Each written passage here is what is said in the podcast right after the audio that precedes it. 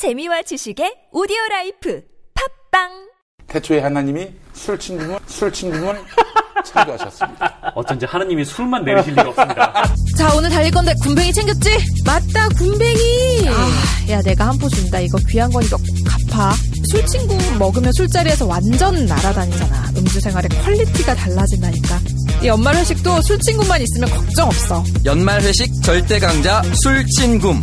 술친굼 공식 쇼핑몰 회원만을 위한 추가 증정 이벤트를 확인하세요. 네이버에 술친굼을 검색하세요. 나 이번에 남도 여행 떠나려고. 남도 여행? 응, 남도 관광이랑 레저도 즐기고, 게다가 남도의 맛. 생각만 해도 너무 신나. 오, 그래? 그럼 남도 패스는 챙겼지? 남도 패스? 충전식 카드 한 장으로 KTX, 렌터카, 숙박, 음식, 레저, 관광 모두가 할인이 되는 카드야. 그 한 장으로 그게 다 된다고? 70개 브랜드 260만 매장 전국 어디서나 할인받는 카드라고. 남도 패스! 남도 패스 한 장 들고 남도 여행 떠나세요. 안녕하세요. 배우 지진입니다. 무료, 무료, 무료. 하나원 비즈마켓은 판촉 사은품 샘플이 무료입니다. 안심, 안심, 안심. 하나원 비즈마켓은 안심 배송 서비스를 제공합니다. 하나, 하나, 하나. 판촉 사은품은 하나원 비즈마켓과 상의하세요. 잠깐! 예산 맞춤 상품 추천은 간편하게 전화하세요. 02-1811-0110. 뭐라고요? 02-1811-0110. 하나원 비즈마켓. 나의 스펙은 버스기사, 컨텐츠 크리에이터, 앱 개발자, 간호사입니다.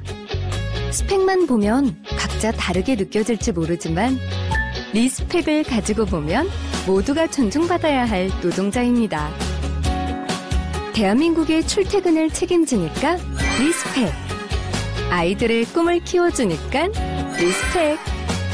편리한 세상을 만들어주니까 respect. 소중한 사람들의 생명을 지켜주니까 respect. 노동하는 나를 존중합니다. 서울시와 한국노총이 함께합니다.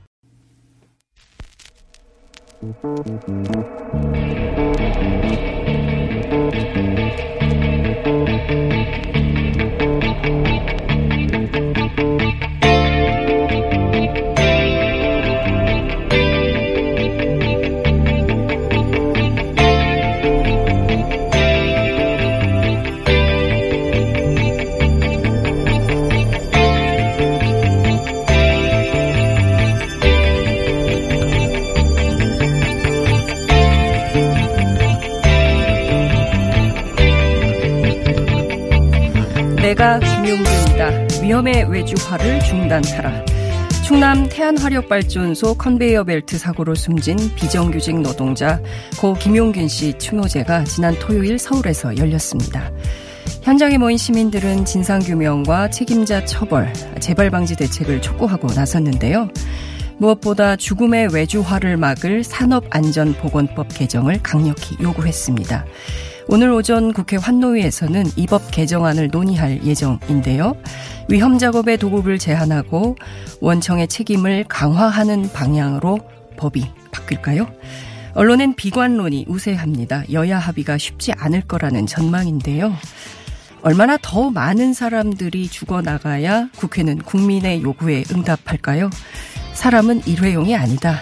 위험한 일터에서 더 이상 죽지 않고 일하게 해달라는 절규가 나오고 있습니다. 이것이 OECD 11대 경제대국 대한민국의 민낯이라면 이거 너무 창피한 거 아닙니까? 하루 알바 장윤선의 생각이었습니다.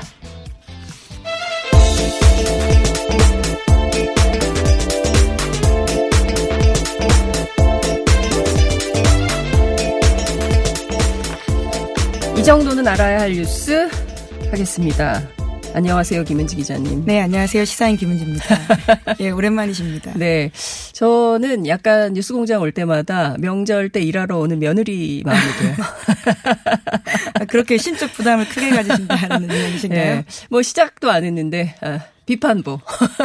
어, 응원 문자도 있지만. 예, 예. 뜨거운 관심이라고 그러니까요. 이해하시면 되지 예. 않을까 싶, 싶은데요. 모두 감사합니다. 오늘 크리스마스 이브인데요. 아마 네, 그렇죠. 출근하지 않고 댁에서 들으시는 분들이 더 많은 월요일 아닐까 싶은 네. 생각도 좀 듭니다. 그런 경우에는 라이브로 듣기보다는 다시 듣기로 꽤 많은 분들이 보신다고 하던데요. 유튜브나 팟캐스트 등으로도요. 꽤 네. 많은 사람들이 이용한다고 합니다. 어, 거의 어, 뉴스공장의 안방만 수준의 아니요, 저 좋아들은 정보입니다. 아니 그러니까요. 스튜디오가 굉장히 따뜻해 졌어요. 크리스마스 트리도 있고 수선화도 있고. 네, 예. 갑자기 크리스마스 분위기를 내면서 그러니까요. 그런데 트리에 공장장으로 추정되는 인형이. 사람의 인형이 굉장히 많이 붙어 있어서요. 그러니까요. 예. 공장장이 오셔야 되는데 일주일 동안 자신 잊지 말라라는 아, 의미겠지요. 아 그런 의미에서 여기 수선화가 와 있어요. 절대로 손대지 말라고. 아, 예. 수선화는 이전부터 있었던 아? 거긴 한데 예, 제가 이거 만드신 분한테 이야기를 들은 적이 있는데요. 네. 이게 굉장히 어 소위 자뻑이라는 이미지가 있답니다. 수선화예요. 아, 그래서. 일부러 이 꽃을 골랐다 라고 네, 이야기하시더라고요. 그렇군요. 네.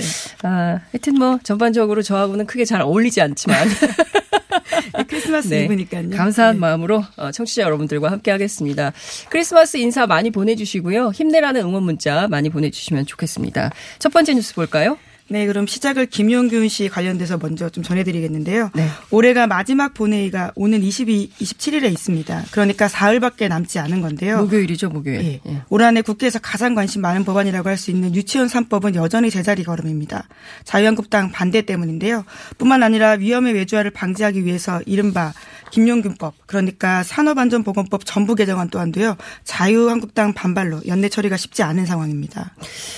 이 참 답답한 거예요. 그러니까 유치원 3법 같은 경우에는 지난 10월에 워낙 여론이 뜨거웠기 그렇죠. 때문에 네. 아니 이게 여태 안 됐단 말이야. 예, 올해의 법이라고 가해할 수 있을 그러니까요. 정도로요. 국민들이 이 정도로 관심 가지는 법이 있었나 싶은데요. 네. 아니 그리고 너무나 끔찍했어요. 다 나오는 내용들이 아이들 밥 먹이고 또 아이들 잘 가르치라고 어, 냈던 그리고 정부가 지원했던 교비를 가지고 명품백을 사질 않나 뭐 성인용품을 사질 않나 네, 심지어 부동산비를 대신, 예. 그러니까요. 그게 말이 되느냐라는 국민적 비판 이 이렇게 거셌는데 결국 국회에서 문턱을 넘지 못하고 어, 이렇게 배회하고 있으니 예, 국민들 지지부진한 입장에서는 정말 상황입니다. 예, 속이 탈 노릇인 것이죠.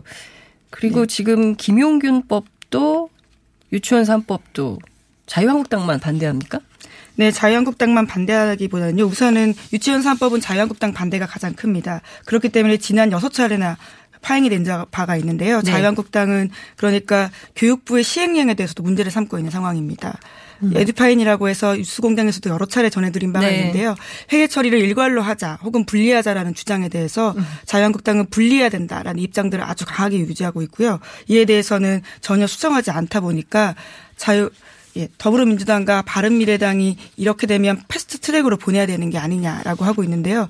사실 말이 패스트 트랙이지 그러니까요. 330일이 걸립니다. 네. 그러니까 내년 27일 날 한다고 하더라도 내년 11월 27일에나 이게 그 통과가 되는 거니 전혀 fast가 아닌 것이죠. 네, 그리고 사실 이런 법들의 가장 큰 딜레마는 아주 응축되어 있는 소수의 집단, 그리고 네. 넓은 관심을 가지고 있는 너- 뭐라고 해야 될까요? 조금은 덜 응축되어 있는 집단이라고 할 수 있는데요. 그러니까 내년 정도 시간이 된다면요. 오히려 그 넓은 범위를 가지고 있는 대중의 관심사는 줄어들 수도 있고요. 그러니까요. 응축된 소수는 아주 극렬하게 반발할 수 있거든요. 네. 그렇기 때문에 330일 이후에도 장담하기 쉽지 않죠. 2020년 총선이 얼마 안 남았습니다. 그러니까 국민들이 예전 같지 않거든요. 다 지난 여름에 그분이 어디서 무슨 일을 했는지 전부 지켜보고 있다는 것을 우리 국회의원들, 현역 국회의원들께서 아시면서 어, 좀 판단을 하셔야 되지 않을까라는 생각이 좀 듭니다. 네, 그리고 김용균법과 관련해서는요, 네. 각 당마다 좀 입장이 미세하게 다릅니다. 그래서 디테일의 싸움들이 일어나고 있는데요. SBS에서 전수적으로 조사를 했다라고 합니다. 관련된 상임위에서 의원들이 어떤 생각을 가지고 있느냐를 봤다라고 하는데요. 네. 그러다 보니까 지금 당장 이 법을 통과시키는 게 쉽지 않다라는 게 결론이라고 합니다. 그러니까 지금 결과적으로 보면 재계 경총하고 자유한국당 내부에서 이제 비판과 반대가 있는 것인데, 그러니까 이것도 정말 다수대중이 어떤 상황과 처지에 있는가. 그러니까 지금 보면 크리스마스 이브지만 일하러 나가는 아르바이트 학생들 있을 거예요. 네, 저희도 지금 나와 예, 있잖아요. 힘내시기 네. 바랍니다. 저도 알바입니다. 그러니까 이렇게 좀 어렵고 힘들고 이런 분들을 위해서 우리 국회가 적극적으로 일을 해야 되는데 소수 독점하고 있는 경제 권력을 위해서 일을 하는 것이 다인 것은 아닌데 말이죠. 좀 답답한 네. 생각이 좀 듭니다. 그러니까요. 그러니까 말 그대로 산업안전보건. 그러니까 이게 2002년 전에 구의역 김군 사태 때 나왔던 그러니까요. 문제됐던 예. 법안들이거든요. 그때도 굉장히 뜨거웠어요. 예, 그렇죠. 당시에 예. 정치인들이 전부 구의역에 왔다 가고 저도 그때 현장 취재를 했었기 때문에 전부 기억을 하고 있는데 네. 그때는 정말 고해 통과시킬 것처럼 했지만 이게 벌써 2년이나 네. 어, 늦어지고 그렇죠. 있는 거기 때문에 국민들은 진짜 답답한 상황인 것입니다. 국민들이 요구하는 법안에 응답하는 국회. 어, 응답하라 국회. 응고? 네, 부디 좀 응답을 했으면 좋겠는데요. 국회 본연의 업무가 법을 통과시키는 일 아닙니까? 그리고 그렇죠. 입법을 통해서 세상을 바르게 바꾼다라는 것들일 텐데요. 계속해서 이게 동전하고 있는 상황들이 안타까울 따름입니다. 알겠습니다. 크리스마스 이분들 좀 좋은 얘기를 많이 해야 되는데 답답한 네. 얘기를 먼저 해서 시청자 여러분께 너무 죄송합니다. 네, 자. 네, 계속해서 좀 답답한 이야기를 또 드릴 수밖에 없는데요. 아, 그래요? 예, 고 김영규 씨 관련해서 하나 더 소개를 뉴스 드리면요. 네. 예, 수사가 관련해서 계속되고 있습니다. 불법 파견 정황도 속속들이 확인되고 있다라고 하는데요. 그러니까 안전 문제는 물론이고 그동안에 회사 쪽에서 형식은 일은 하청업체에 맡기고 실제로는 자신들이 지휘했다라는 의혹이 있다라고 합니다. 그 저희가 지금 그 오늘 김용균 씨 어머니하고 그 함께 대책위 분이 있다가 나올 예정인데요. 그때 자세한 소식은 조금 더 그때 다루도록 하겠습니다. 다음 뉴스 볼까요? 네, 그나마 약간 숨통이 트이는 뉴스다라고 네. 할수 있을 텐데요. 아, 북미 이분들 관계 좀 좋은 뉴스를. 예, 소식입니다. 아 그래요. 예. 네, 마이크 펜스 미국 부통령이 최근에 북한 인권 관련된 연설을 하기로 했었는데요. 그러다가 취소했다라고 합니다. 미국 ABC 방송의 보도인데 이에 앞서서 마크 폼페이오 미 국무장관 그리고 스티븐 비건 국무부 대북정책 특별대표도 북한의 유화적인 메시지를 내놓은 바가 있습니다. 비건 대표는 지난 19일에서 21일에 한국을 방문해서 대북 인도적 지원과 남북 교류 사업에 대해서 지지 의사를 밝힌 바가 있고요. 네. 폼페이오 장관도 최근에 언론 인터뷰에서 새해 첫날로부터 멀지 않아서 북미 정상이 열리 북미 정상회담이 열리길 기대한다라고 이야기한 바 있습니다. 입장이 조금씩 바뀌는 것 같아요. 그러니까 북한을 상당히 그 선비핵화로 압박을 하다가 지금은 미국이 약간 태도를 좀 바꿔서 어찌됐든 연초에 무언가 액션이 있기를 기대하고 바라는 눈치가 아닌가라는 생각이 좀 들기도 하는데 중요한 쟁점은 역시 북한 김정은 위원장의 답방 그리고 북한 김정은 위원장의 내년도 신년사의 그렇죠. 내용이 뭐가 예. 될까 이게 핵심이 아닌가 싶기도 합니다. 어떤 내용들이 좀 나올까요? 네, 비핵화에 대해서 강한 의지를 보여준다라고 하면 더할 나위, 더할 나위 없이 없을 좋을 것 같은데요. 네. 예, 어떤 내용 나올지는 여전히 가늠하기는 쉽지 않습니다. 여전히 북미 관계가 교착 상황이기 때문인데요. 음. 네. 그러니까 지금 보면 어찌됐든 미국이 최룡해 노동당 부위원장을 비롯한 세 명에 대해서 네, 제재 어, 독자 제재를 했죠. 네. 그리고 또 종교 자유 특별 우려국인가요? 뭐 이런 걸 지정을 했죠. 그러니까 사실상 보면 북한에 대한 압박은 계속하면서 그러니까 오른손으로는 악수하자고 하면서 왼손으로는 계속 압박을 하고 있는 거예요. 그러니까 두 가지 전략이 동시병행을 하고 있기 때문에 북한 입장에서도 어떤 게 진심이야? 네, 그렇게 볼수 충분히 뭐 있죠. 이런 예. 생각을 하게 되지 않을까라는 생각이 좀 듭니다. 그 제가 보기에는 다른 건 다 떠나도 올 한 해의 한반도 평화 프로세스 과정을 쭉 지켜본다면 여기에서 진, 이미 다리는 넘어온 것 같거든요. 북도 우리도 네, 벌써 세. 번이나 정상회담을 그렇습니다. 했거든요. 예. 네. 어, 근데 이런 상황에서 뒤로 갈 수는 없다. 백도는 아니다. 근데 이미 돌아가는 다리가 없다라고 여기고 그렇죠. 계속 전진하는 게 서로에게 좋은 일이라고 예, 생각하는데요. 맞습니다. 예. 그런데 미국이 조금 더 그 적극적이고 보다 더 진취적인 방향으로 좀 나오면 어떻겠나라는 네, 생각이 그렇죠. 좀 북한 드는데. 입장에서는 여전히 말 말고는 뭐가 있느냐라고 그러니까요. 물어볼 수밖에 없는 상황이긴 하거든요. 북한 입장에서 손에 잡히는 무언가가 필요한 거죠. 예, 그래야 좀 담보가 있어야 또 한 발 진전을 할 텐데 지금으로서는 손에 잡히는 게 없지 않냐 이런 생각을 네. 할 수도 있을 것 그리고 같습니다. 사실 북한은 체제를 걸고 모험을 한다라고도 여길 수 있는 상황입니다. 미국에 비해서는 훨씬 더 큰 리스크를 안고 도전하는 것은 북한이다라는 생각을 미국이 좀 더 해야 되지 않나 싶기도 하고요. 그렇습니다. 네. 그 대북 제재는 변함이 없다 라는 입장을 피력하면서도 또 타미플루는 지원하겠다는 네. 입장이네요. 예, 한미 워킹 그룹 회의가 지난주 금요일에 열렸었는데요. 네. 여기서 결정된 사안입니다. 사안입니다. 음, 네. 남북 철도 도로 연결 및 현대화 착공식이 오는 26일에 예정대로 열리고요. 뿐만 아니라 관련해서 독감 치료제인 타미플루도 북한 지원을 하기로 했습니다. 그리고 남북 유해 발굴 사업의 진행도 차질 없이 진행하도록 한미 양측이 합의를 했습니다. 그러니까 이 착공식까지는 괜찮은데 착공식에 들어가는 여러 가지 물품들, 이 예. 또 문제가 되는 거고 착공식은 했는데 그다음 또 진도 나가야 되잖아요. 우리가 네, 그렇죠. 왜냐하면 착공식을 하게 되면요, 이제 공 아주 공개적으로 이제 공사를 하- 해야 되는 상황이거든요. 그렇죠. 예. 근데 이제 지금 또 이게 대북 제재에 걸려 있기 때문에 답답한 노릇인데 다른 것은 몰라도 올 한해 남북 관계 진전된 내용을 보면 또 유엔 안보리에서도 뭐 미국이나 뭐 유럽 제외한 특히 러시아나 중국 같은 경우는 적극적으로 대북 제재 완화가 필요하다라고 얘기를 하고 있는데 어 제일 중요한 건 신뢰관계겠죠. 신뢰관계가 네, 그렇죠. 더 네. 많은 신뢰관계가 쌓여야 어, 변화된 태도를 볼 수 있을 것 같은데 이 정도면 상당한 신뢰를 보여준 거 아닙니까? 기존의 상관 그 관계에서 보자면. 예, 뭐 어떻게 보느냐에 따라서 다를 수 있을 텐데요. 올 한해 전체를 두고 생각해 보면 사실 굉장히 많은 진전을 했습니다. 네. 그러니까 지금의 교착 상태만을 봐서는 안 된다라고 보고요. 딱 작년 이맘때 전해들었던 뉴스만 생각해 보면요. 그렇죠. 정말. 북한이 계속해서 네. 예, 미사일을 쏜다 이런 식의 소식도 전해드린 바가 있고요. 딱 올해 초부터 평창 올림픽을 계기로 풀리기 시작했거든요. 그렇죠. 그런 것들만 바라본다고 하면요. 2018년에는 굉장한 진전이 있었던 해입니다. 그렇습니다. 어, 진도 나가야죠. 어, 남북 화해와 어, 평화, 협력을 위한 진도를 계속 나가야 될 것 같은데 이산가족 화성상봉에 대해서도 얘기를 한 모양이죠. 네, 이슈가 있었는데요. 하지만 네. 정확하게 내용이 나오진 않았습니다. 아마 내년 초 정도로 넘어가게 되는 것으로 보이는데요. 화상 상품과 관련해서 또 들어가는 물품들 때문에 계속해서 제재가 있었다라고 하는데요. 인도적 차원에서라도 이런 부분들이 빨리 풀려야 되지 않나 싶습니다. 네. 사실은 이산 가족에겐 정말 시간이 별로 없거든요. 그렇습니다. 네, 한 번 봤던 가족을 또 보고 여러 차례 보는 것도 쉽지 않은 일들인데요. 오히려 한 번 보고 나서 그 이후에 생사를 모르는 가족들은 더 몸이 아프거나 그리움의 병이 쌓인다라는 이야기도 들어서요. 그렇죠. 이렇게라도 화상으로 소식을 주고받을 수 있으면 좋다라는 생각이 듭니다. 저는 이산 가족 상봉 현장 취재할 때마다 아, 제가 너무 울어가지고 취재가 잘안된 네, 적이 너무 많았어요. 아프죠. 예. 네. 현장에 있는 기자들도 굉장히 많이 마음이 아프거든요. 그리고 외국 기자들이 그런 얘기 하더라고요.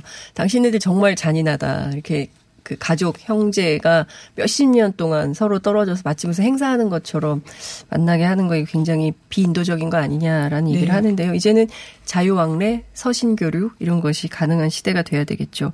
이도훈 본부장 얘기가 굉장히 인상적이에요.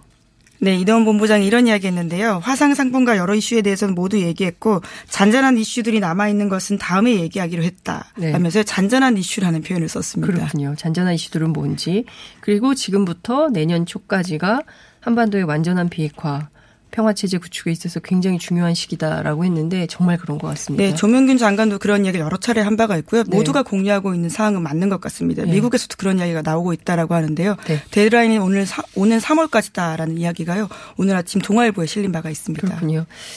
김종훈 위원장 빨리 오셔야 될 텐데 아마 뉴스공장 들으실걸요? 듣지 않을까요? 예, 뭐 열렬히 러브콜을 보내겠습니다. 예, 답방과 관련해서요. 네. 자, 다음 뉴스 보겠습니다. 네, 현재 검찰은 삼성 바이오로직스의 회계 분식 회계 의혹을 수- 수사하고 있습니다. 검찰의 압수수색 소식을 전해드린 바가 있는데요. 삼성그룹의 미래전략실 임원도 여기에 포함돼 있다고요. MBC가 전했습니다. 그 당사자가 삼성전자 김용관 부사장인데 김 부사장은 2015년에 미래전략실 임원을 재직하는 동시에요. 삼성 바이오로직스의 감사까지 경집했다라고 합니다. 음.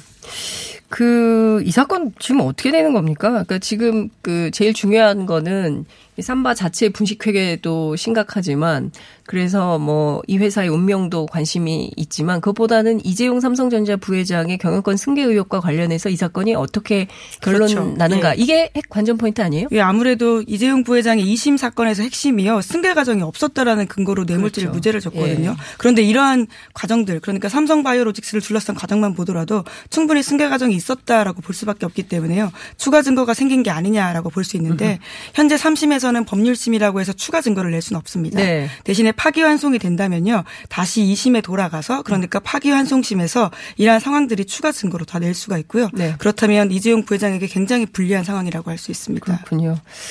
보겠습니다. 어떻게 결론이 나는지 지켜보겠습니다. 다음 뉴스는요? 예, 지난 10월 달에 다스의 실소유주가 이명박 전 대통령이라는 판결 기억하실 텐데요. 어, 그럼요. 예. 예. 그럼에도 불구하고 다스와 관련한 증여세는 물릴 수 없다고요. 오늘 아침 YTN이 보도했습니다. 이게 무슨 얘기입니까? 그러니까요. 말이 됩니까 이게? 네, 다스가 이명박 전 대통령 것이라고 하더라도요. 세금은 네. 물릴 수 없다라고 하는 왜. 그런 거죠? 국세청이 이와 같은 결론을 내렸다라고 하는데요. 그만큼 현행 세법에 허점이 많다라고 합니다. 아, 이것도 이제 국회에서 뭐 하는 겁니까? 예?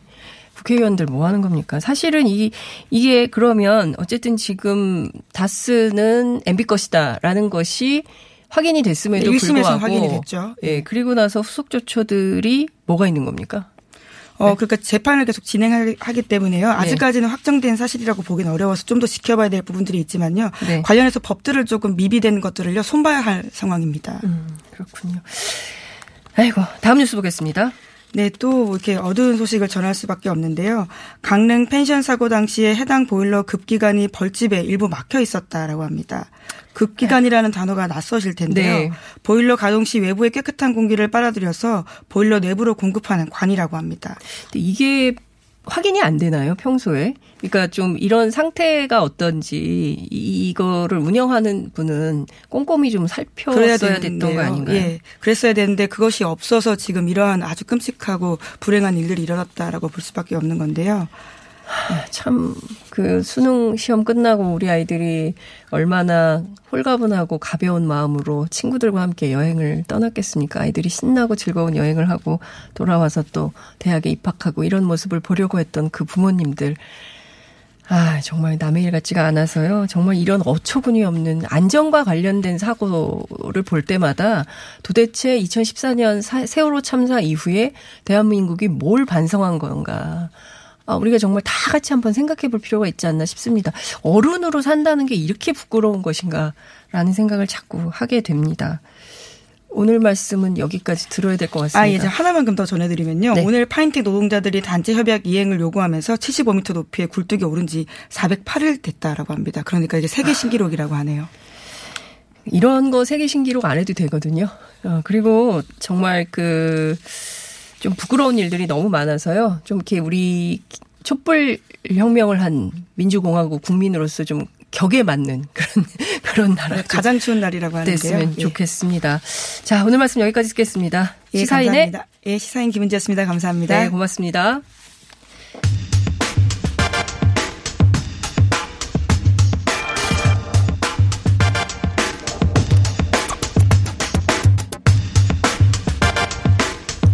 구청장 시절에 소상공인들을 지키려다가 전 재산을 잃을 위기에 처한 정치인이 있- 있는데요. 바로 윤종호 전 울산 북구청장 얘기입니다. 지난 14일 인터뷰했을 때 많은 청취자들께서 지지를 해주셨는데요. 좋은 소식이 또 있다고 해서 저희가 다시 연결을 해봅니다. 윤종호 전 울산 북구청장 전화로 연결이 돼 있습니다. 구청장님 나와 계신가요? 네, 안녕하십니까. 반갑습니다. 네, 반갑습니다. 공장장께서 만나셔야 되는데 오늘은 제가 대리로 장윤석 기자입니다. 아유, 괜찮습니다. 아, 괜찮으세요? 예. 네, 누구라도 좋습니다. 예, 고맙습니다. 네. 그 지난 14일 인터뷰 때 포털 그 실검 1위인가요? 실검 몇인가요? 오르셨다면서요. 예, 제가 정치생활 20년 만에 실시간 검색 1위 하기는 처음인데요. 정치생활 20년 뉴스공장 만에. 위력을, 예, 뉴스공장 위력을 실감했습니다. 차라리 정치 말고 뉴스공장 고정 출연을 하시는 게 어떨까요? 아, 뭐 기회되면 정말 좋죠. 반응이 진짜 뜨거워서 거- 엄청 놀라셨겠어요. 네, 그 뭐 제가 소신 정치하다가 네. 전재산 아파트 날린다니까 아마 많은 국민들이 걱정해 주신 덕분이라고 생각합니다. 그렇군요. 근데 어쨌든 지난 금요일에 그 북구의 그 의회 회의가 열렸잖아요. 네네. 여기에서 구상권 면제 청원이 가결됐다는 소식을 들었습니다. 맞습니까? 아, 네, 맞습니다. 하여튼 뭐 1만 3천 명 이상 네. 그 주민들이 청원에 동참해 주시고요. 예. 또 각계각층이 또 설명도 해 주시고 예. 마음을 모아 주셨거든요. 네. 그래서 아마 그, 그, 그런 게 뭐게 들었는지 일단 우리 5대 3으로 구상금 네. 면제 의결이 되었습니다. 이 시민의 힘이 피플 파워가 이렇게 대단한 거군요. 13,000명이나 되는 주민들이 뉴스 공장을 들었기 때문에 이런 거죠. 예, 그것도 뭐 원인이 하나라고 볼 수도 있고요. 일단 우리 북구 의원님들께 감사드리고 네. 또 근무하는 모든 분들께 예. 감사를 드리겠습니다. 아, 그렇군요. 아니, 그런데 그 지난 인터뷰에서도 말씀을 좀 주셨지만 그 네. 정치 생활 20년간 모은 재산이 있다면 아파트 한 채인데 이게 지금 예. 경매에 넘어갔다면서요.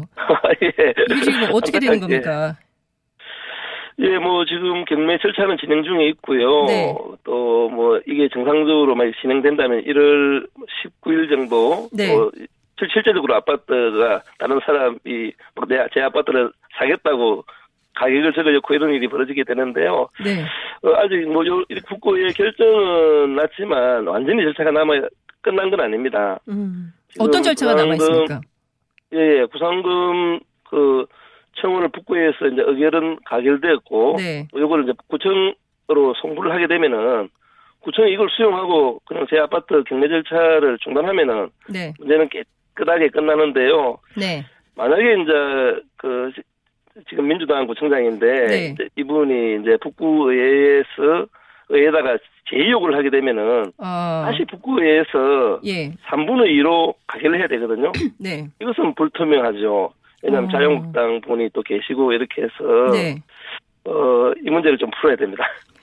야, 그러니까 지금 현역 구청장님께서 제의 요구를 안 하면 그냥 그 지금 아파트에 계속 사실 수 있는데 만약에 네. 지금 현역 구청장께서 제의 요구를 하면 어, 네. 이 엄동설 안에 그 집에서 나가셔야 되는군요. 그 기일이 네. 1월 19일 되는 거군요.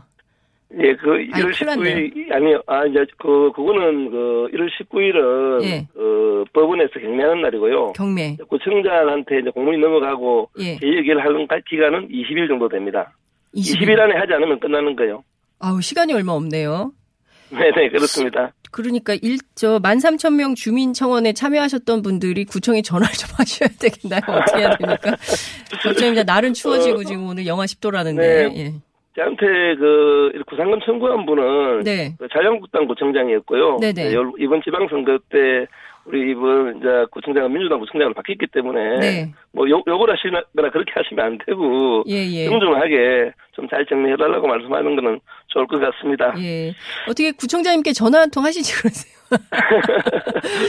예? 저도 만나서 뭐 부탁도 해볼 예. 얘기고요. 또 예. 주변에서 많이 도와주고 계시네요. 네. 아유, 그, 저기, 너무 추운 겨울이라 부인께서 걱정이 많으시겠어요. 지금 당장 예, 집에 뭐- 특별하면 어디 갈 데 있으세요?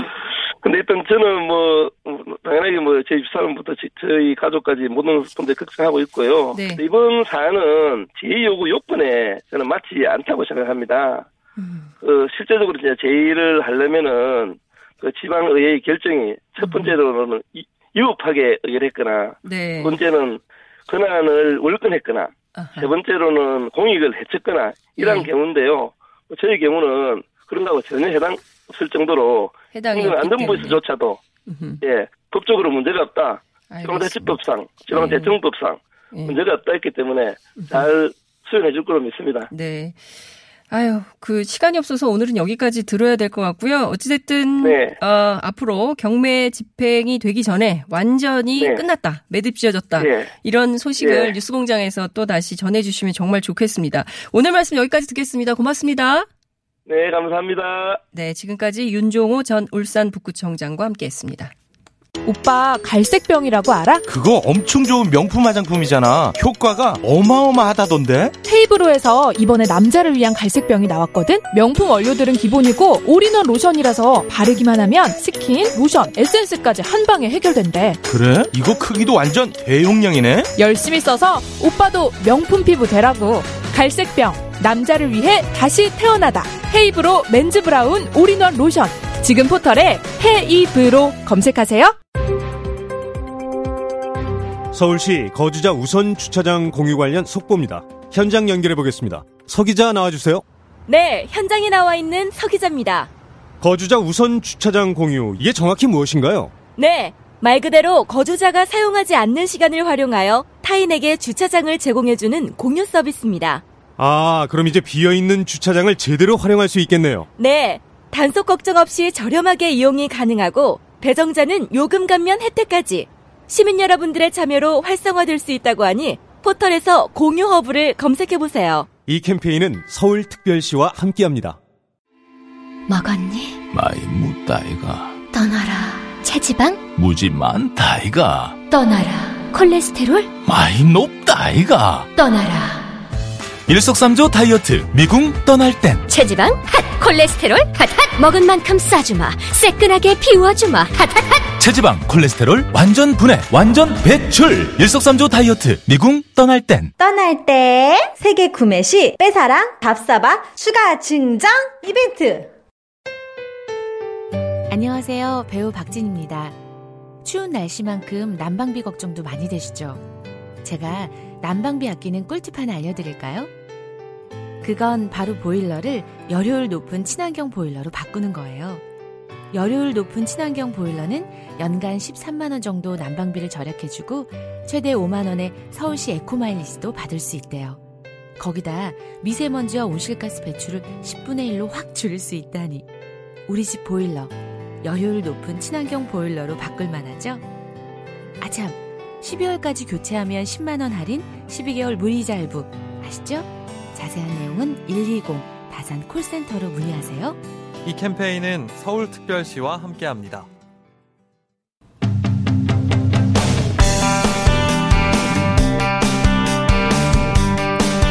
태안 화력발전소에서 어, 작업 도중에 숨진 24살 청년 있죠. 바로 김용균 씨 얘기인데요. 김용균 씨를 추모하기 위한 행사가 지난 주말 도심에서 열렸습니다. 오늘 국회에서 관련 법에 대한 논의가 이루어질 전망인데 현재 상황으로 보면 여야 간 이견이 너무 커서 연내 처리가 불투명하다는 전망이 나오고 있습니다. 도대체 뭐가 문제인 건지 또 유가족들을 포함한 시민 대책위의 요구는 구체적으로 어떤 건지 고 김용균 씨의 어머니인 김미숙 씨 그리고 어, 고 김용균 시민대책위원회 공동 집행위원장을 맡고 계신 공공운수노조 이태희 부위원장과 함께 직접 얘기를 좀 들어보겠습니다. 두 분 어서 오십시오. 예.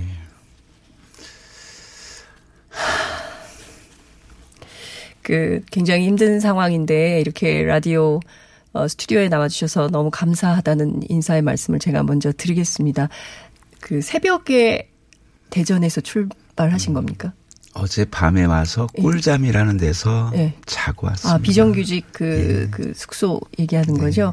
거기에서 주무시고, 그리고 오늘 아침에 뉴스 공장 스튜디오까지 나와주셨습니다. 어머니.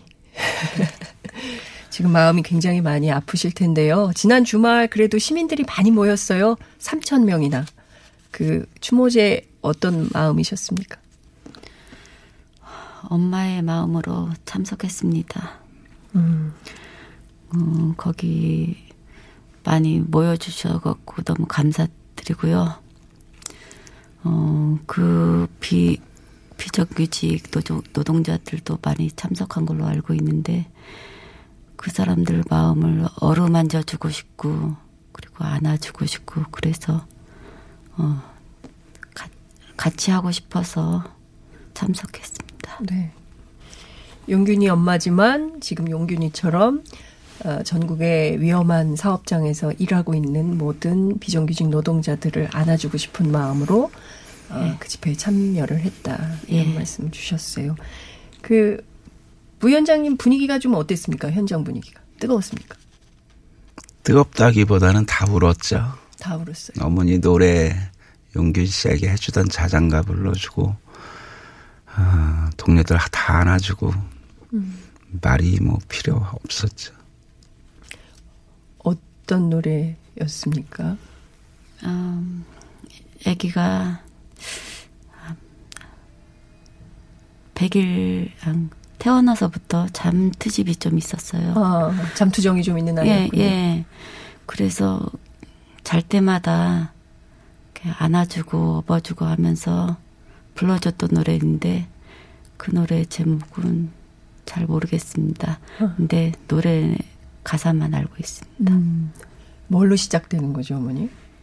잘 자라, 잘 자라, 우리 아가야. 꽃같이 예쁜 우리 아가야 귀여운 너 잠잘 적에 한우자 한우자 나비 춤춘다 예. 이런 노래였습니다. 아유, 어머니 이제 그 김용균 씨 24살까지 이 노래 잊지 않고 계속 곁에서 불러 주셨던 게 느껴져요. 그러니까 제가 제가 한 애가 잠대집이 계속 있었던 건 아니고요. 네. 돌까지 그 정도까지. 잠대집이 있었어요. 그래서 그걸 그, 때까지 계속 불러주니까 애가 나중에 커서 음. 제가 물어봤는데 네. 어, 그 노래 알고 있냐고 예. 물어보니까 어, 음하고 노래 가사는 정확히 모르는데 음을 알고 있더라고요. 예. 예. 그래서 같이 웃으면서 불렀었어요 노래. 그러니까요. 아마 지금 그 아이 키우는 엄마들은 지금 어머님 마음 어떤 건지 그 노래 어떤 건지 다 아실 거야. 엄마들이 다 각자 그런 노래 한 편은 있거든요. 왜냐하면 그 애가 또 이렇게 키우다 보면 잠투 정도 많이 하고 또 어떨 때 우리 애가 좋아하는 게 있기 때문에 어 그럴 때마다 했던 그 기억들을 아마 많이들 갖고 계시지 않을까 싶습니다. 어, 아유, 어머니. 울지 마세요, 어머니. 제가 기운을 팍팍 드리겠습니다. 우리 지금 울면 안 되고 힘내서 어, 얘기를 해야 돼요. 그래서 더 많은 어, 시민들이 함께 김용균 씨를 기억하고 그리고 더 이상 우리 비정규직 노동자들이 아프지 않게 응원해 주려고 나오셨기 때문에 어, 지금 스튜디오에서 어머니 많이 울고 계신데요. 그 많이 그 저, 응원해 주시기 바랍니다. 지금 굉장히 많이 오고 있어요. 그 어, 어머님 응원하는 분들이 굉장히 많으시니까요. 같이 지금 연대에서 손 잡아주고 있다고 생각하시면 좋을 것 같습니다. 자, 지금 그 시민대책위원회에서 어, 여러 가지 요구들을 좀 하고 있는데요. 부위원장님께서 구체적으로 지금 시민대책위가 요구하고 있는 핵심 내용이 어떤 것들인지 좀 정리를 좀 해주시기 바랍니다. 사실 요구는 한 가지고요. 아, 나머지는 입장이라고 정리했습니다. 입장. 예, 요구는 어머니가 요구하는 겁니다. 용균이 동료들이 똑같은 위험에 지금 처해 있으니까 음. 이 친구들 빨리 구해야 된다. 그래서 제대로 된 진상규명 그리고 그러기 위해서는 지금 위험한 작업에서 일단 중지해야 된다. 이게 첫 번째 요구고요. 지금도 이게 돌아가고 있다는 거죠. 이 상황에서도. 사고 난 9호기, 8호기만, 아, 10호기만 예. 돌아, 저기 멈춰 있고, 있고. 나머지는 다 지금 정상으로 가동되고 있습니다. 그러면 김용균 씨하고 함께 일했던 똑같은 그 비정규직 노동자들께서 현장에서 지금 계속 같은 일을 하고 있다는 거죠. 위험한 공간에서. 예. 어머니는 그것이 가장 시급하게, 어, 중단해야 된다. 그 위험에서 얼른 예. 구해내야 된다라는 이 요구가 가장 큽니다. 예. 나머지 입장은 정부가 당연히 해야 될 몫을 네. 안 했기 때문에 사고가 났기 때문에 네. 진상규명이나 음.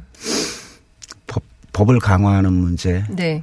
그리고 비정규직 근본적인 문제 해결 네.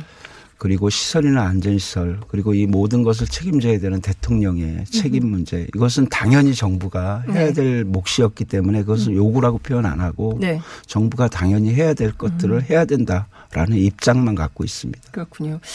그 제가 이 사건에서 가장 참담했던 것이 어머님께서 제일 처음 전화 받은 것이 태안 경찰이었어요.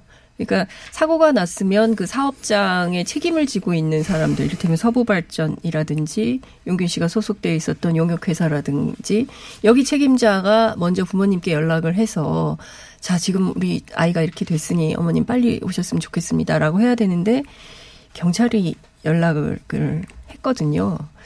그리고 또 이 회사에서 마치 그 김용균 씨가 하지 말아야 될 일을 한, 한 것처럼 뭐 또 애가 고집이 세다는 둥뭐 이런 얘기를 했을 때 어머니 어떠셨습니까? 처음에는 우리가 경황이 없어가지고 물론 지금도 경황이 없으세요. 지금도 경황이 없지만 그 말 들었을 때, 예. 어, 제가 아이가 죽었잖아요. 근데 그런 말 한다는 자체가, 어, 그 사람들 사람으로 보이지 않았습니다. 어떻게 아이가 죽었는데 그런 말을 할 수 있는지, 그냥 자기, 자기들 입장, 어, 어떻게 생각하고 우리 아들이 어떻게 죽었다는 그거, 음, 우리한테 누명 씌우기 못밖에 안 여- 여겨지지 않았습니다. 음.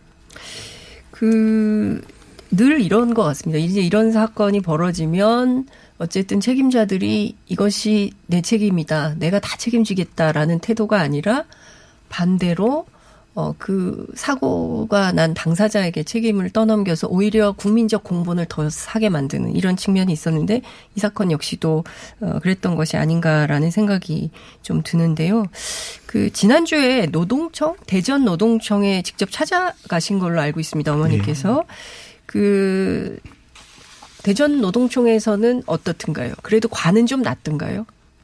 아니요. 일관적으로 우리가 몇 시간, 며칠을 몇, 몇 시간 네, 엄청 많이 이렇게 얘기를 했는데 예. 처음부터 귀를 닫고 말을 그냥 들으러 온 거더라고요. 그러니까, 그러니까 안 자기네들은 네. 그냥 어 무슨 방법이 없다 이런 식으로 그냥 음. 책임 서로 책임 떠맡기기 식으로 네. 보령지청은 어, 대전지청으로 대전지청은 부령지청으로 이렇게 그냥 서로 책임을 안 지겠다는 식으로 서로 저는- 떠넘기기 하면서 공을 공을 던- 던졌다는 거죠. 근데 이제 음, 아니요 제가 잘 말을 잘못했네요. 음. 보령지청으로 무조건 음, 책임을 떠맡겼어요. 그러니까 대전지청이. 이림을 네, 예, 예, 대전지청에서는 예, 예. 이거는 보령지청에서 어, 책임지고 처리할 일이므로 거기 가서 얘기하세요. 저희가 뭘 해드릴 수가 없습니다. 이렇게 얘기를 예, 했다는 예. 거죠. 그러면 보령지청에서는 어떻든가요? 보령지청은 그냥 자기들이 하겠다고 그냥 그렇게. 예. 보령지청의 지청장은 5개월 동안 공석이에요. 직무대행으로 지금 있고요. 예. 담당자는 일관되게 자기 주장들만 하고 있습니다. 음. 저희가 이틀 동안 대전지청에서 양쪽에 서로 떠넘기를 하- 하니까 네. 같이 와서 그러면 설명해달라 요구했던 거고 네. 어, 그것을 대전지청은 점거라고 표현했던 거고요. 그리고 점거요? 예. 어머니가 가 계신데. 어, 그리고 마지막 날까지 어, 계속 책임지는 답변을 안 하고 예. 결국에는 대전지청장이 마지막으로 했던 얘기가 내일 노동부에서 발표할 거니까 네. 그것을 참고하십시오. 그것이 저희 입장입니다. 이렇게 얘기했습니다. 음. 그 얘기는 이미 노동부에서 네. 큰 방향을 정한 것을 자신들 담당자들은 알고 있다는 얘기네요. 예. 그 어쨌든 지금 뭐 여러 가지 이 처리 과정에서 정말 우리 국민들께서 어 이해하고 납득하기 어려운 문제들이 이제 지금 계속 발생을 하고 있기 때문에 하나하나 꼼꼼히 따져서 어 문책할 것은 문책하고 책임질 것은 책임지도록 하고 그리고 어 진상 규명을 해 봐야 되는 측면이 있다고 생각을 좀 하는데요. 한 언론에서 CCTV 화면을 입수했어요. 그래서 음, 그러니까 다른 거 다 떠나서 어 그 개인이 휴대하고 있던 손전등에 의존해서 작업을 하고 있었고 어머니 혹시 그 화면 보셨습니까? 예, 봤습니다. 억장이 무너지셨을 것 같아요. 그런데 너무 어둡더라고요. 제가 보더라도 이게 뭘 일을 할 수 있을 정도의 밝기가 아니었고 그렇게 위험한 현장을 어떻게 한 명이 그 자기가 왼손으로는 손전등을 들고 오른손으로는 그 문 열어가지고 보고 이렇게 할 수 있을지 어머니 직접 현장 혹시 가보셨습니까? 저는 이제 그 90포기를 가봤습니다. 네네. 갔는데 아들 가면서 이렇게 환경이 너무 안 좋더라고요. 불빛도 희미하고 그리고 문을 열었을 때 평소에 가동할 때는요. 네. 거기 이렇게 탄가루가 미세하니까 막 날렸어요. 음. 그래서 문 열면 앞이 잘 안 보였어요. 불빛이 불투명하게. 네. 그래서 더 위험하고 그리고 그 안 공간이 협소해서 네. 에, 아차하면 죽겠더라고요. 음. 그리고 CCTV를 그때 봤을 때는 아 우리 아들 하는 거 봤잖아요. 아 저렇게 손 집어넣고 머리 쑥 집어넣고 정말 아찔했습니다. 저러다 죽었겠구나 싶었습니다. 지금 그 시민대책이 그리고 민주노총이 지금 돌아가고 있는 상황들에 대해서 특별 근로감독에 참여할 수 있게 해달라고 요구를 하고 있잖아요. 요거는 관철이 좀 됐습니까? 지금 이 상황에서 앞서 이제 말씀하신 대로 다 현장에 돌아가고 있다고 하면 지금 특별 근로 감독이 필요한 거 아니냐? 이 요구는 관철이 됐습니다. 지난주 월요일부터 특별 근로 감독이 실시되고 있습니다. 네. 어, 저희 당연히 유족으로서 그리고 위임받은 대책위로서 참가될 자격이 있다고 최소한 생각했습니다. 음. 그리고 그렇게 배려할 줄 알았습니다. 음. 저희가 수사권을 달라는 것이 아니고 진행되는 사항들을 설명해 달라. 네. 그리고 어떤 계획인지 소통해 달라. 그것이 저희 요구였는데 네. 담당 근로감독관은 수사에 방해가 되니까 접근을 금지를 요구했습니다. 사측에. 음. 그래서 정문 출입부터 네. 사측 경비원들이 막아섰고 그래서 저희가 보령지청 쫓아갔더니 대전지청 가라. 네. 음흠. 대전지청 갔더니 보령지청 책임이다. 떠넘겨서 사실은 대전청에서 계속 버텼었고요. 음, 며칠 전에 이해찬 당대표가 와서 여러 네네. 가지 약속을 해서 그 자리에서 네. 의원들 통해서 노동부 장관에게 요구했습니다. 네. 진상규명 정부가 약속했었는데 네. 참여 보장했는데 지금 이 실태니까 네. 최소한 서로 소통한 라인이라도 잡아달라. 음흠. 그래서 오늘 아침까지 확인해서 답변을 주기로 했습니다. 그래서 음. 아직까지는 저희 어떠한 참여도 하지 못하고 있습니다. 참 답답한 상황인데요. 아, 크리스마스 이브여가지고 저희가 조금 아, 좋은 얘기를 조금이라도 전할 수 있으면 좋겠는데 지금 답답한 상황이 계속 이어지는 것 같습니다. 그 지금 제일 중요한 게 어찌됐든 이게 사실은 2016년에 구의역 스크린도어 사건, 김군 사건이 있었기 때문에 다른 거 다 떠나서 산업 현장에서 일하고 있는 사람들, 노동자들을 위해서 산업안전보건법 위험의 외주화를 막을 수 있는 법안들을 좀 통과시켜 달라. 그리고 이제 그 논의가 오늘 오전 10시에 국회 환노위에서 진행을 하게 되는데요. 관련해서 꼭 하시고 싶으신 말씀이 어머님 있으실 것 같아요. 다른 거 다 떠나서 꼭 하시고 싶은 말씀. 오늘 또 국회 가시죠, 어머니? 예. 예. 아, 원청, 원청에 사람 취급 안 하고 구조적으로 살인을 저지른 이 나라에게 책임을 묻고 싶습니다. 어, 컨베이어 벨트에 아이가 껴서 몸체는 두동강 났고 등은 갈아서 갈아지고 타서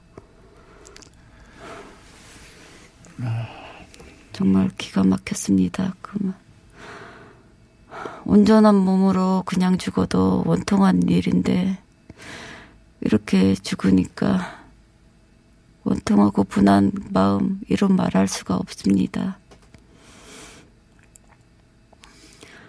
저, 진짜로 진상 규명 제대로 해서 우리 아들 억울한 죽음이 안 되도록 어 우리 우리와 어 음, 우리 우리 함께 도와주시는 분들과 같이 함께해서 어 진상 규명해야지 제가 믿을 수 있습니다. 네. 예, 그래서 어, 꼭 제대로 밝히고 싶습니다. 네. 그 늦둥이였다면서요. 예. 용균 씨가 그 아들 딱 하나시라면서요. 예. 예. 제가 봤더니 카톡 아이디가 가정 행복이더라고요. 예. 그러니까 그 이 우리 김용균 씨가 어떤 청년이었는지가 이 카톡 아이디 네 글자로 확인이 됨, 되는 것 같아요. 굉장히 아들인데 우리가 이제 딸은 딸은 이제 딸 같은 데가 있지만 아들은 좀 무뚝뚝하기도 하고 엄마가 뭘 먹는지 뭘 하는지 관심도 없고 그래서 아유 우리 아들은 진 짜 나에 대해서 관심도 없다 엄마들이 이제 큰 아들에 대해서 이렇게 다들 좀 서운해하고 섭섭해하는데 우리 용균 씨는 어떤 아들이었습니까? 애는 무뚝뚝할 때도 있어요. 근데 또 딸같이 다정다감하고 관심 있어하고 엄마 아빠에 대해서 그래서 항상 아 이게 딸인지 아들인지 음, 둘 다 가진 느낌이었어요. 음, 그리고 이렇게 거리를 걸을 때 제가 팔짱을 끼거든요. 아들 팔짱을. 네. 그러면 애가 팔 저한테 어 팔을 둘러서 네. 그렇게 걸어 다니고 음. 그리고 또 음, 한 달에 몇 번씩 같이 어, 엄마 아빠하고 같이 밥 먹고 하려고 지가 노력하더라고요. 예. 예. 그렇게 그런 아들이 예. 아, 정말 지금 청취자 여러분들께서 굉장히 많은 힘을 모아주고 계시는데요. 제가 하나만 소개하겠습니다. 시간이 없어가지고 너무 안타까운데, 저도 용균 엄마입니다. 20살, 21살 두 아들을 둔 엄마입니다. 앞으로 4, 5년 후면 우리 아들도 취업하고 비정규직 할 수도 있을 텐데, 이제라도 모든 엄마 아빠들이 우리 아이들을 위해서 다시 한번 힘을 모아야 합니다. 힘내세요 하셨습니다. 어머님, 힘내시기 바랍니다.